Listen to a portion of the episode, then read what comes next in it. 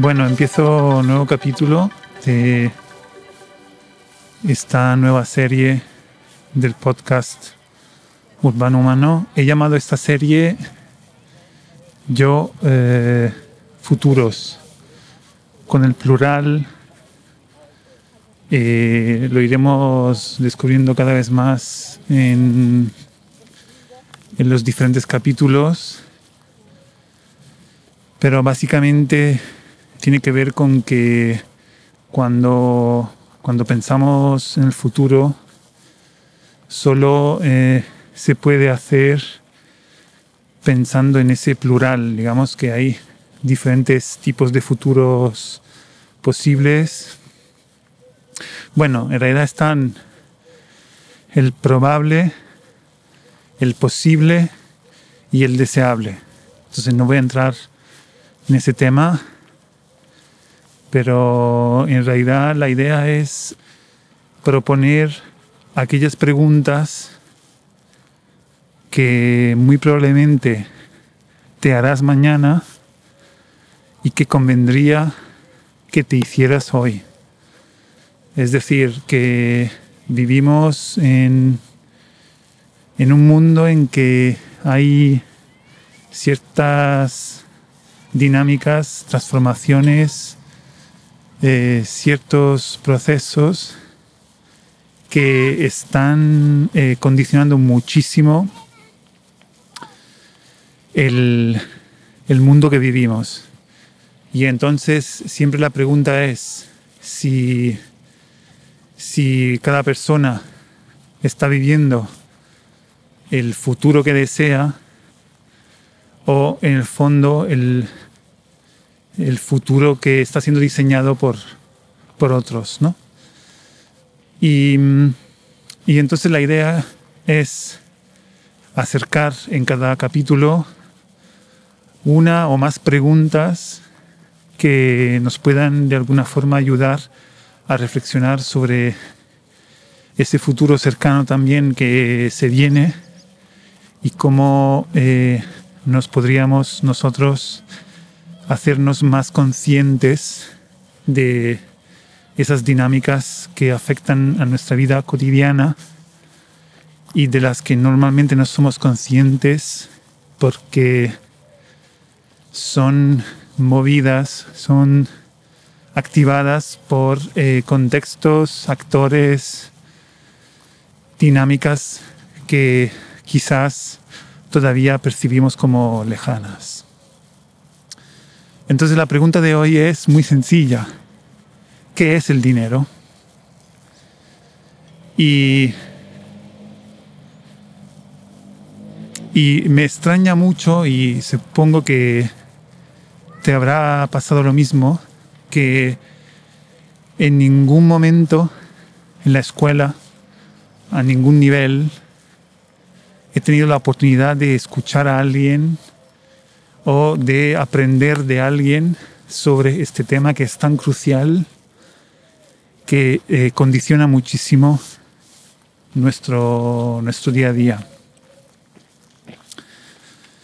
Entonces, yo personalmente me empecé a preguntar sobre el dinero, sobre todo a partir de de la, de la crisis del 2007-2008, cuando todos empezamos a escuchar sobre como la crisis financiera, esta historia de los derivados, eh, las hipotecas, eh, cómo ciertas empresas o bancos eh, quebraban y en el fondo al final en muchos casos cada ciudadano en realidad ha tenido que contribuir porque los estados han rescatado eh, estos bancos o eh, con otras medidas. Entonces me, empecé a preguntar y, ahora eh, estoy ahondando más en ese tema gracias a mi interés por el blockchain y criptomonedas que todavía seguro, estoy seguro te suenan como muy raro Y es la razón por la que te lo quiero contar. Eh, incluso con el riesgo de que eh, te parezca como muy raro, pero es más, eh, es, es, algo más cercano de lo que pensamos. Y al acercarme a entender este tema, una de las cosas que hay que entender, eh, yo he ido aprendiendo, digamos, viendo vídeos, escuchando podcasts, realmente qué es el dinero, ¿no? Y una cosa que me sorprendió mucho aprender es la siguiente. En realidad, creo que la, la mayoría pensamos que, bueno, a mí me ha pasado eso, que el dinero en el fondo está respaldado por eh, unas reservas de valor que normalmente es el oro, ¿no? Como que existe un banco central de cada país, eh, nosotros en Europa, de, de Europa, y luego cada país realmente que hace referencia a ese Banco Central Europeo y que la emisión de dinero depende justamente de tener como una reserva correspondiente. De manera que el billete, incluso electrónico que tengas, que estés usando, realmente es una representación que agiliza el movimiento de, del dinero en lugar de estar ahí intercambiando oro, pues eh, utilizamos estos billetes que representan y que son certificados eh, por eh, un banco central. De hecho, descubrí que no tenía ni idea que después de la Segunda Guerra Mundial se, se hizo un acuerdo mundial en el que en muchos países del mundo eh, aceptaron utilizar como, como moneda de referencia el dólar, y es una de las razones porque a nivel mundial el dólar al día de hoy todavía sigue siendo como la moneda de referencia,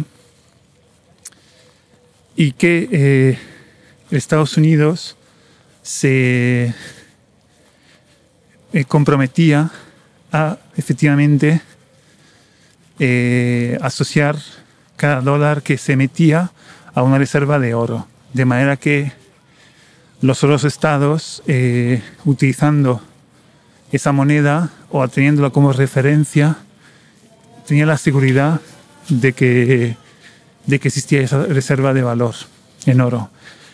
Sin embargo, en los años 70, los Estados Unidos declaran por primera vez que dejan de mantener fija esa, esa relación. Entonces, no, si la idea, comento, no es tanto explicar todo esto, porque yo tampoco lo tengo muy claro, sino, recuerdo, la idea es llevar sobre la mesa las reflexiones que nos pueden ayudar a entender algo determinante y que además muy probablemente va a cambiar muy pronto.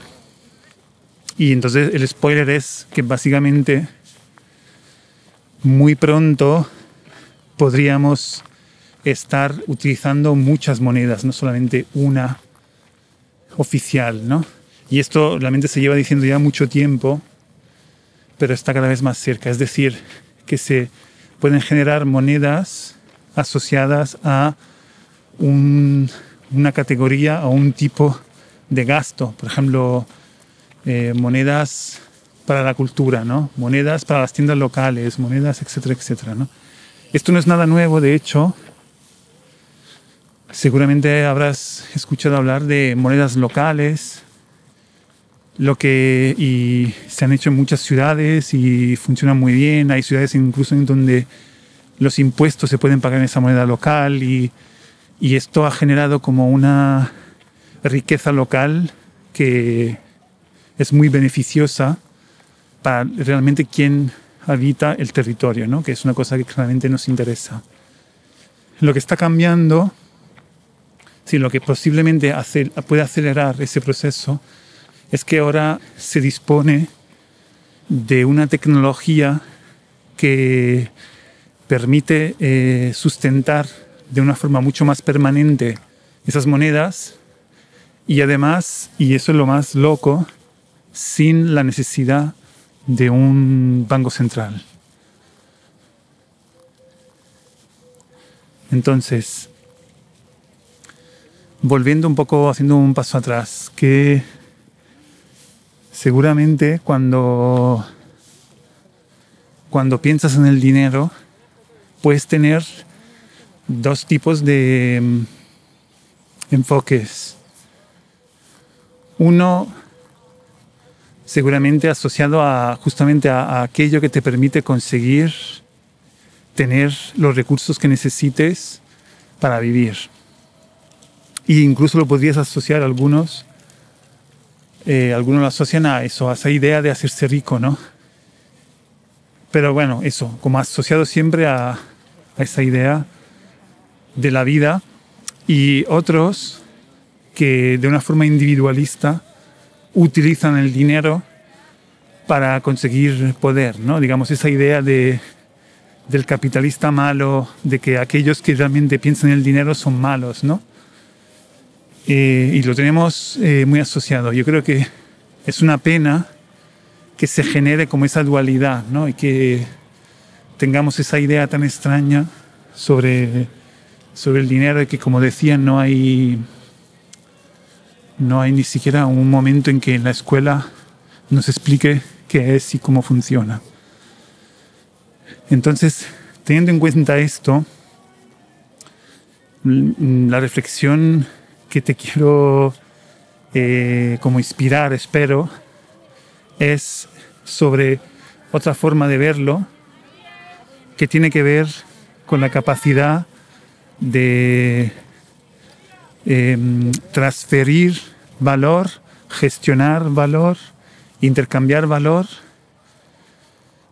y también reservar valor, que no sé si utilizando estas palabras te suena un poco mejor, pero es muy importante, por ejemplo, asociado a cualquier comunidad. Es decir, que yo lo estoy viendo en muchos eh, procesos colectivos, en muchas comunidades.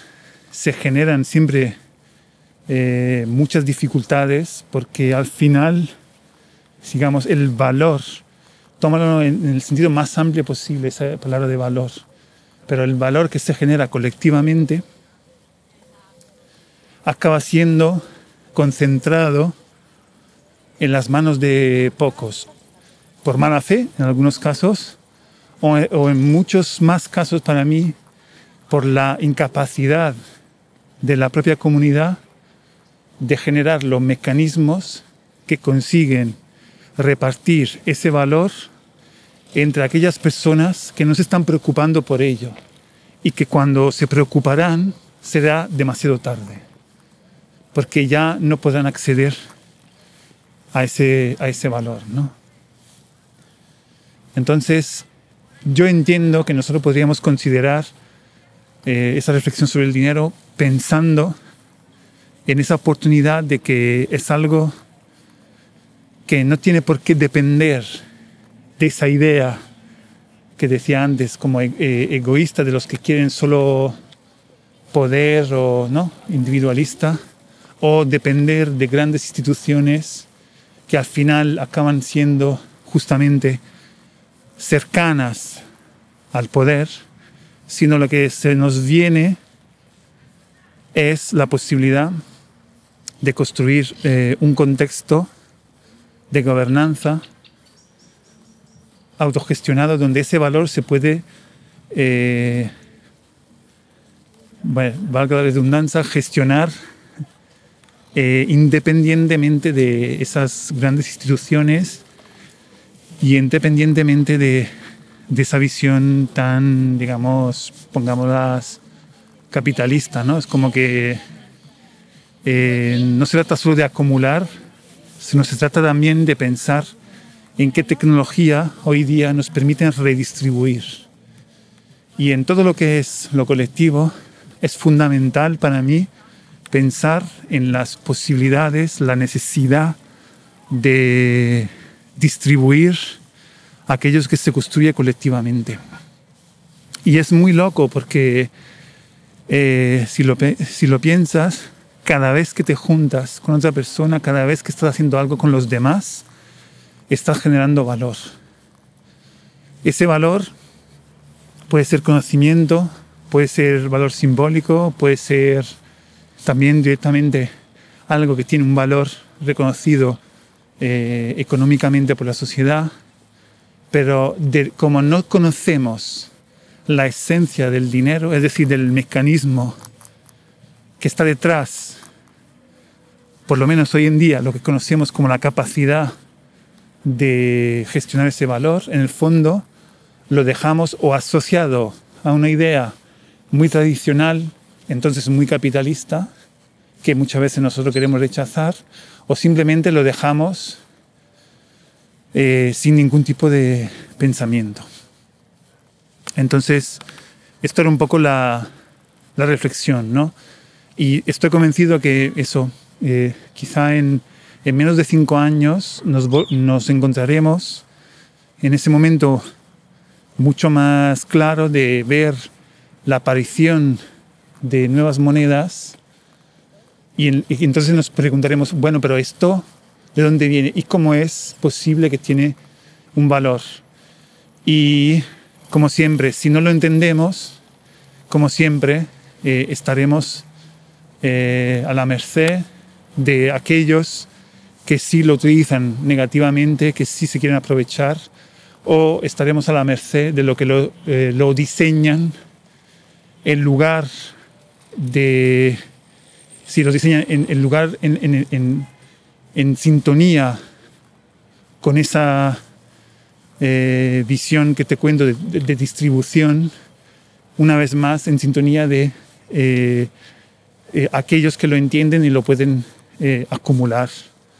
Entonces, una vez más, nos encontramos frente a una situación donde el hecho de desconocer, el hecho de que la comunicación que normalmente, a la que normalmente accedes es una comunicación sensacionalista que busca, y de, verdad no puede hacer que de otra forma, busca aquellos conceptos, aquellos sentimientos que te resuenan para poder capturar eh, tu atención. Entonces, nada, perdemos una vez más eh, la posibilidad de, como decía al principio, ¿no? De ser nosotros los que diseñamos eh, o determinamos eh, nuestro futuro, sino que otros lo están haciendo cada vez más eh, por nosotros. Repito, bueno, no tengo respuestas, pero espero que te haya surgido un poco más de curiosidad sobre eso, qué es el dinero y cómo tú puedes formar parte de la construcción del mismo, con esa idea de gestionar y redistribuir el valor que construyes con otras personas.